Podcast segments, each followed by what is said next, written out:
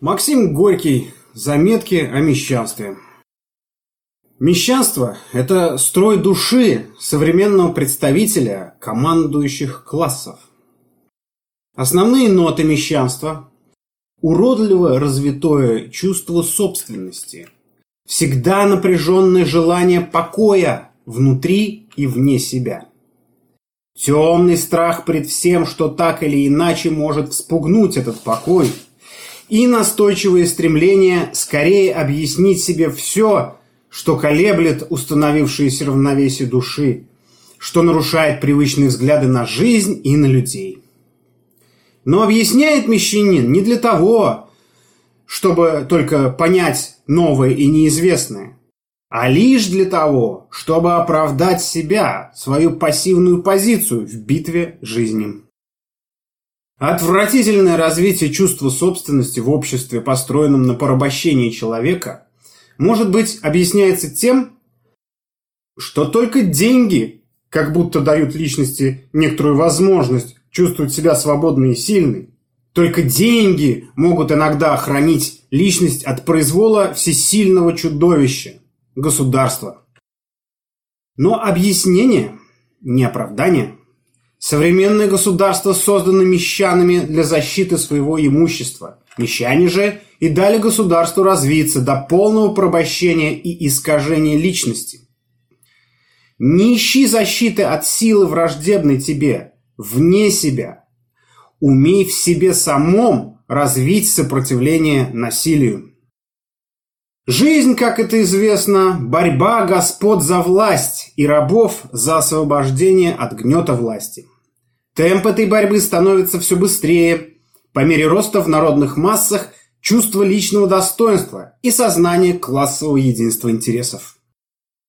Мещанство хотело бы жить спокойно и красиво, не принимая участия активного в этой борьбе. Его любимая позиция – мирная жизнь в тылу наиболее сильной армии. Всегда внутренне бессильное, Мещанство преклоняется перед грубой внешней силой своего правительства. Но если, как мы это видели и видим, правительство дряхлеет, мещанство способно выпросить и даже вырвать у него долю власти над страной, причем оно делает это, опираясь на силу народа и его же рукой. Оно густо облепило народ своим серым клейким слоем, но не может не чувствовать, как тонок этот холодный слой – как кипят под ним враждебные ему инстинкты, как ярко разгорается непримиримая, смелая мысль и плавит, сжигает вековую ложь. И этот натиск энергии снизу вверх возбуждает в мещанстве жуткий страх пред жизнью. В корне своем это страх перед народом, слепой силой которого мещанство выстроило громоздкое, тесное и скучное здание своего благополучия. На тревожной почве этого страха, на предчувствии отмщения у мещан вспыхивают торопливые и грубые попытки оправдать свою роль паразитов на теле народа. Тогда мещане становятся мальтусами, спенсерами, айбонами, ломброза, ими им легион. В будущем, вероятно, кто-то напишет историю социальной лжи, многотомную книгу, где все эти трусливые попытки самооправдания, собранные воедино, представят собой целый арарат бесстыдных усилий подавить очевидную, реальную истину грудами липкой и хитрой лжи. Мещане всегда соблазняются призрачной возможностью доказать самим себе и всему миру, что они ни в чем не виноваты. И доказывают более или менее многословно и скучно, что в жизни существуют необоримые роковые законы, созданные Богом, или природой, или самими людьми, что по силе этих законов человек может удобно устроиться только на шее ближнего своего, и что, если все рабочие захотят есть котлеты, на земле не хватит быков. Противоречия между народом и командующими классами непримиримы. Каждый человек, искренне желающий видеть на земле торжество истины, свободы, красоты, должен бы, по мере сил своих, работать в пользу быстрейшего и нормального развития этих противоречий до конца. Ибо в конце этого процесса пред всеми людьми с одинаковой очевидностью встанет и преступность нашего общественного устройства, и ясная для всех невозможность дальнейшего существования его в современных формах. Мещанство всегда пытается задержать процесс нормального развития классовых противоречий. Когда в жизни усиливается трение враждебных сил, мещане тревожно прячут головы под крыло какой-либо примирительной теории. Уклоняясь от личного участия в борьбе, мещанин старается ввести в нее более или менее авторитетное третье лицо и возлагает на него защиту своих мещанских интересов. Раньше он ловко пользовался для своих целей Богом, задавив Бога устройством церкви а обратился к науке, везде стараясь найти доказательства необходимости для большинства людей подчиниться меньшинству. Каждый раз, когда на светлом и величественном храме науки появляется какая-то темная подозрительная плесень, так и знайте, это мещанин коснулся храма истины своей нахальной и нечистой рукой. Науку родили опыт и мысль человечества, она есть свободная сила, которую трудно подчинить интересам мещанства. В науке не нашлось доводов, оправдывающих бытие мещанства. Напротив, чем дальше она развивается, тем более ярко освещает вред паразитизма. На почве усиленных попыток примирить непримиримое, у мещанина развилась болезнь, которую он назвал совесть. В ней есть много общего с тем чувством тревожной неловкости, которое испытывает дармоед и бездельник в суровой рабочей семье. Откуда он ждет, его могут однажды выгнать вон. В сущности и совесть все тот же страх возмездия, но уже ослабленный, принявший как ревматизм хроническую форму. Эта особенность мещанской души позволила мещанину создать новое орудие примирения – гуманизм. Это нечто вроде религии, но не так цельно и красиво. Тут есть немного логики, немного доброго чувства, жалости и много наивности, и всего больше христианского стремления дать людям вместо хлеба насущного мыльные пузыри. В конце концов, это милостыня народу, довольно жалкие пресные крохи, великодушно брошенные богатым Лазарем своему бедному тезке. Это не имело успеха, Народ не насытился, не стал более кротким и по-прежнему, хотя и безмолвно, но очень косо смотрел голодными глазами, как пожирались плоды его труда.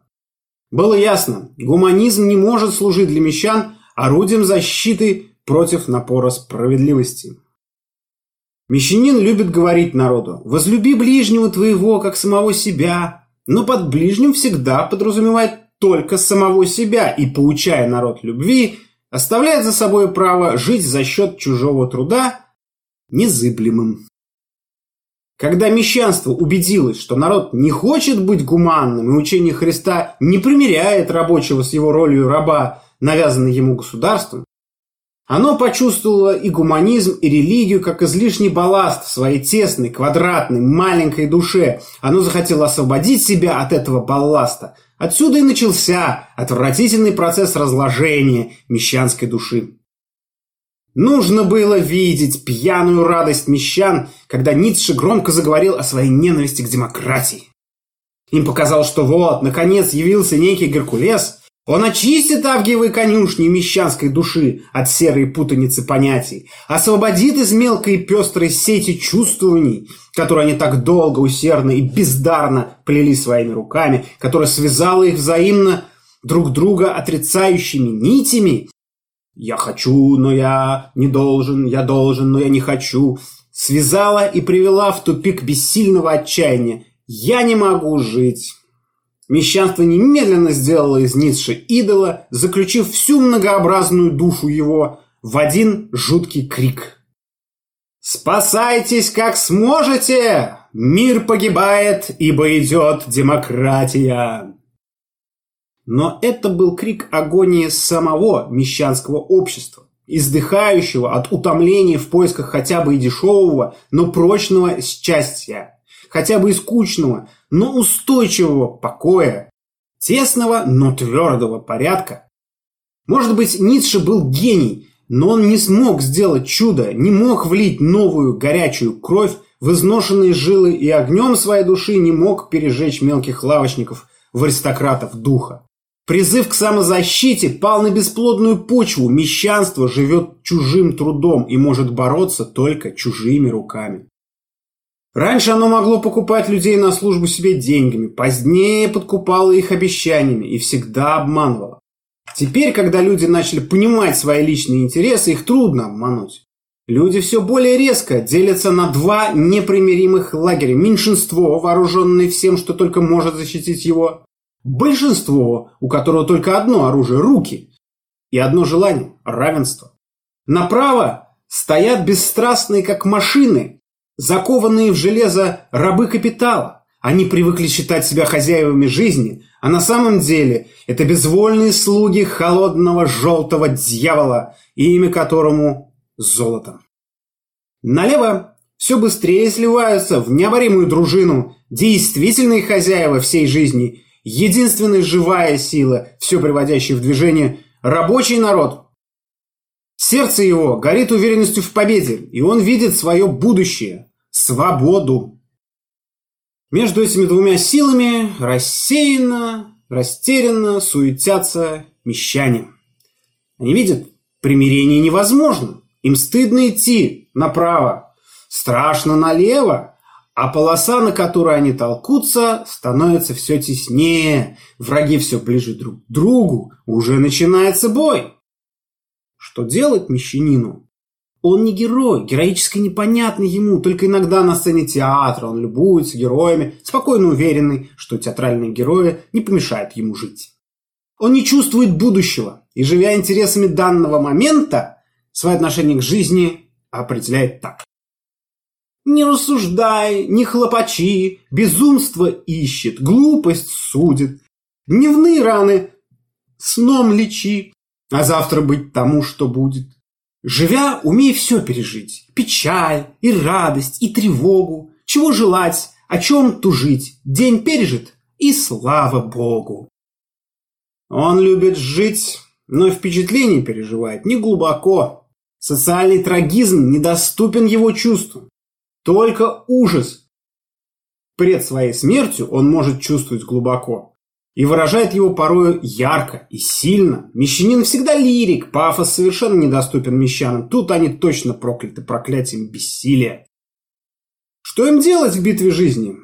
И вот мы видим, как они тревожно и жалко прячутся от нее. Кто куда может, в темные уголки мистицизма, в красивенькие беседки эстетики, построенные именно на скорую руку из краденого материала.